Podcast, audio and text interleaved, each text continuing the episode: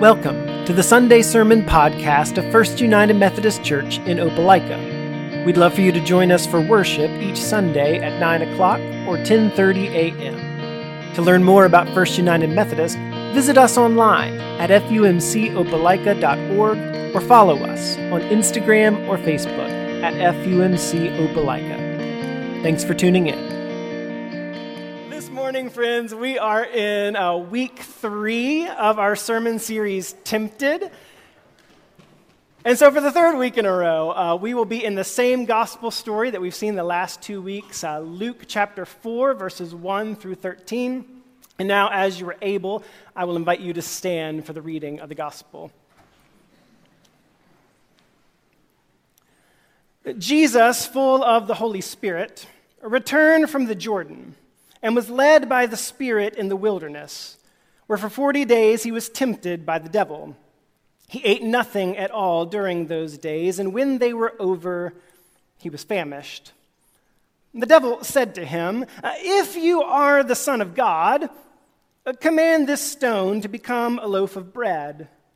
Jesus answered him, It is written, One does not live by bread alone. Then the devil led him up and showed him in an instant all the kingdoms of the world. And the devil said to him, To you I will give their glory and all this authority, for it has been given over to me. And I will give it to anyone I please. If you then will worship me, it will all be yours. Jesus answered him, It is written, Worship the Lord your God and serve him only. Then the devil took him to Jerusalem and placed him on the pinnacle of the temple, saying to him, If you are the Son of God, uh, throw yourself down from here. For it is written, He will command His angels concerning you to protect you, and on their hands they will bear you up, so that you will not dash your foot against a stone. Jesus answered him, It is said, Do not put the Lord your God to the test. When the devil had finished every test, he departed from him until an opportune time. This is the word of God for us, the people of God. Thanks be to God. You may be seated. let us pray.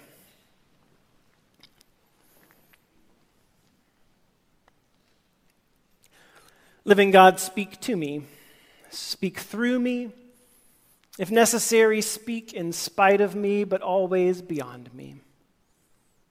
God, as you speak, give to us open ears, soft hearts, and courageous minds, that we might be shaped by your word, and our lives might be ordered according to your wisdom, which orders all things for good. Hear this our prayer in the name of the Father, the Son, and the Holy Spirit. And all God's people said, Amen. A man named Lord Acton once famously said, Power corrupts, and absolute power corrupts absolutely. In at least one case, he was wrong. In our story from Luke 4, uh, Jesus is still dripping wet from his baptism in the Jordan River. He still has his father's voice echoing in his ears, saying, This is my beloved son. He is still bursting at the seams with the Holy Spirit when he makes a journey into the howling desert. In the Lord's Prayer, we pray, Lead us not into temptation, but deliver us from evil. Yet in our story, uh, Jesus is led directly into temptation.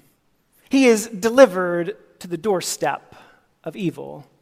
In our story, the barren badlands of the wilderness will be his testing ground, just as it was for his people Israel after Moses led them out of Egypt. And in this place of emptiness, Jesus empties himself.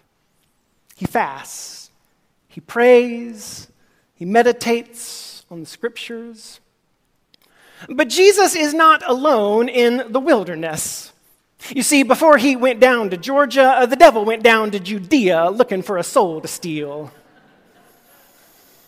Luke here refers to the devil as the diabolos, a Greek word that gives us our English word diabolical. The diabolos is the personification, the embodiment of all that is contrary to the kingdom of God. And even though I believe the tempter more often takes the form of a whisper within than a demon without, uh, you need to understand that as a Duke grad, I still imagine the devil as having dark blue horns, a dark blue cape, a diabolical three point shot, smack the floor defense, and a chant about how the North Carolina Tar Heels can visit his place. Just me? All kidding aside, uh, Luke does not go into any details describing the devil. Uh, so we don't actually know what Jesus sees or doesn't see when the devil wanders through. Maybe that's on purpose. Maybe the diabolical one prefers to remain camouflaged, hidden, or perhaps even dismissed as a myth in order to pursue his ends. I mean, after all, it, it's the snake in the grass that you have to worry about. It's the black ice that you can't see that's the most dangerous. Perhaps the same is true of the tempter. So, whatever Jesus sees or doesn't see, Luke doesn't tell us, uh, but the contest that follows really is the biggest rivalry in all of history, played out on a neutral court. It's an epic duel that eclipses anything Hollywood could come up with about Potter and Voldemort, Thor and Loki, Batman and the Joker. In his book, Manna and Mercy, uh, Daniel Erlander depicts the scene this way. He imagines the devil as a leadership guru, dressed in an Italian suit, leading a Messiah success seminar. The tempter uses a snappy PowerPoint presentation to commend to Jesus the virtues of Plan A over Plan B. And Plan A is reasonable. Most of our temptations are. Uh, plan A is an evidence based approach to use force, offer impressive displays, promise rewards, engage in political maneuvering, and pull all the levers of power in order to accomplish God's agenda. Plan B, on the other hand, basically boils down to living faithfully, loving vulnerably, suffering hopefully, and then getting killed, trusting only in God to make it right. If you want to succeed as a Messiah, the tempter says, follow plan A. But each time, Jesus will choose plan B. Round one begins. Jesus is weak and trembling from his fast.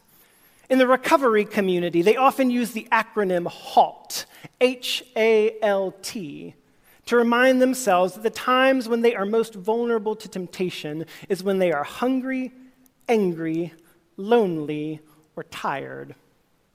Jesus is at least three of the four. So, Mr. Diabolical uh, helpfully suggests that Jesus engage in a little self care. The Son of God shouldn't have to suffer like that. Uh, you need to eat something. If you are the Son of God, after all, uh, why don't you bake some boulders into bread? Change some gravel into gluten. After all, God once whipped up some wonder bread in the wilderness for your people Israel. If you are the Son of God, why don't you just make some magic manna for yourself? Friends, don't miss this. This is more than just a behavioral experiment. What is at stake here is more than a snack. It is a question of how Jesus will use the unique power given to him as the Son of God. Will he use the power for himself? Does being the Prince of Peace have its perks? The question is will Jesus use his power to keep himself from having to suffer, as so many other humans do? The tempter's words, if you are the Son of God, invite Jesus to believe that his power and position make him special, above the rules. The temptation here is for Jesus to kind of roll back the incarnation so that he does not have to accept the limits of being fully human. If you are the Son of God, if you are, friends, these words tempt us in the same way. They invite us to believe that we are somehow above the limits laid out for others. They invite us to believe that we are above the rules or that we can change the rules to suit our own agenda. Uh, if you are the boss, uh, since you're the head of the department, just. If you are unhappily married, go ahead, since you've been working so hard. Uh, if you are the chair of the board, then since you are fill in the blank. But there's another way to look at this. Uh, the devil's invitation may also be the temptation to believe that ministry is just about meeting material needs. Uh, listen, Jesus, uh, just change enough stones to bread, and you can put food on every plate and a turkey in every pot. If you are the Son of God, if you are the long awaited Messiah, what could be more compassionate, more godly than feeding hungry people? You got to admit the devil's got a point. It's a beautiful goal. It's certainly part of what it means to seek the kingdom of God on earth as it is in heaven. But the human heart has hungers as well as the stomach. The soul needs more than sourdough. Humanity needs more than manna. We need God. We need God. In the biblical story, everything begins to go wrong when Adam and Eve listen to the tempter and eat. But things begin to go right when Jesus hears the tempter and doesn't. Jesus will not use his power for himself, nor will he limit that power to the merely material. If you are the Son of God, choose plan A. Commend these stones to become bread. Jesus answered him, One does not live by bread alone. Jesus chooses plan B. Round two. Uh, the devil takes Jesus up to a high mountain where the kingdoms and capitals of this world are displayed with all their glittering glory. With a sweep of the hand, the tempter says, Authority over all these I shall give you if you only will bow down and worship me. Just kiss the ring, Jesus, and all this can be yours. It's as if the tempter is saying, Luke, if only you knew the power of the dark side, together we can rule the galaxy. Sorry, that was terrible. Clearly, I'm more of a Star Trek guy. But the point still stands. The tempter offers Jesus the power of glory and authority. And all it would take for Jesus to have this power is to take the performance enhancing drug of bowing down to the devil, following his methods, choosing plan A. Perhaps the tempter even whispers to Jesus that if he had such power over the kingdoms of this world, He'd be able to feed the hungry forever using the only long term means of good we know politics. Come on, Jesus. Just think about it. With my help, you really could help the hurting and spread the message of the gospel. Surely these good gospel ends will justify the diabolical means. Just think about it. The diabolical logic of the ends justifying the means is a temptation that followers of Jesus have often succumbed to. In his book, In the Name of Jesus, Henry Nouwen writes The temptation to consider power an apt instrument for the proclamation of the gospel is the greatest temptation of all. With this rationalization, crusades took place, inquisitions were organized, Native Americans were enslaved, positions of great influence were desired, and much moral manipulation of conscience was engaged in. He goes on to say, quote, Every time we see a major crisis in the church, we always see that a major cause of the rupture is the power exercised by those who claim to be followers of Jesus. Friends, this sanctuary may not resemble the wilderness, but it's every bit the testing ground. Why? Because we all face the constant temptation to replace love with power. Because power offers an easy substitute for the hard task of love. It is easier to play God than to love God. It is easier to control people than to love people. It is easier to own life than to lay down your life. We'll tell ourselves our intentions are good. We'll tell ourselves that the ends justify the means. But that's just devil talk. Jesus does not take the bait. Instead, Jesus chooses the power of love over the love of power. Jesus refuses to build the kingdom of God with the devil's tools. Just bow down and worship me, and all the kingdoms of this world will be yours. If you really are the Messiah, choose plan A. Jesus responds Worship the Lord your God and serve him only. Plan B. Friends, the primary question that animates all of Scripture is not, is there a God? The much more pertinent question is, what kind of God have we got? Later in the Gospels, Jesus puts the question this way Who do you say that I am? You know the story. Uh, Peter's hand is the first to go up. You are the Christ, the Son of the living God. Jesus responds by telling him that the Son of God must suffer many things and be killed. No, no, that, uh, that can't be right. If you are the Son of God, you gotta choose plan A. So let's get this movement organized, Jesus. Unfurl the banners, beat the drums, give us our marching orders. If you are the Messiah, let's get this Messiah thing going. And Jesus replies to the tempter, who is his own disciple Get behind me, Satan.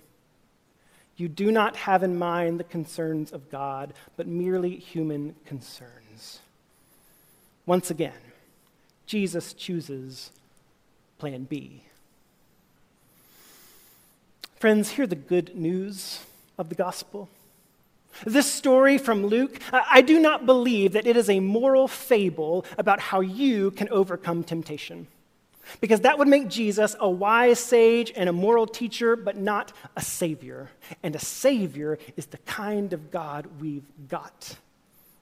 In this story, we find the good news of the gospel that Jesus Christ is able to resist all of the temptations that we would not, could not, and frankly do not.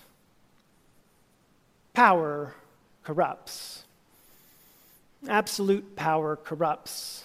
Absolutely. But thanks be to God that there was one who, though tempted in every way, was without sin.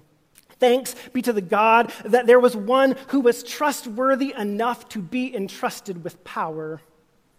Thanks be to God that there was one who had the power to faithfully use power. Thanks be to God that there was one who, though being in the very form of God, did not regard equality with God as a thing to be exploited, but emptied himself, who lived on more than bread alone, who worshiped God and served him only.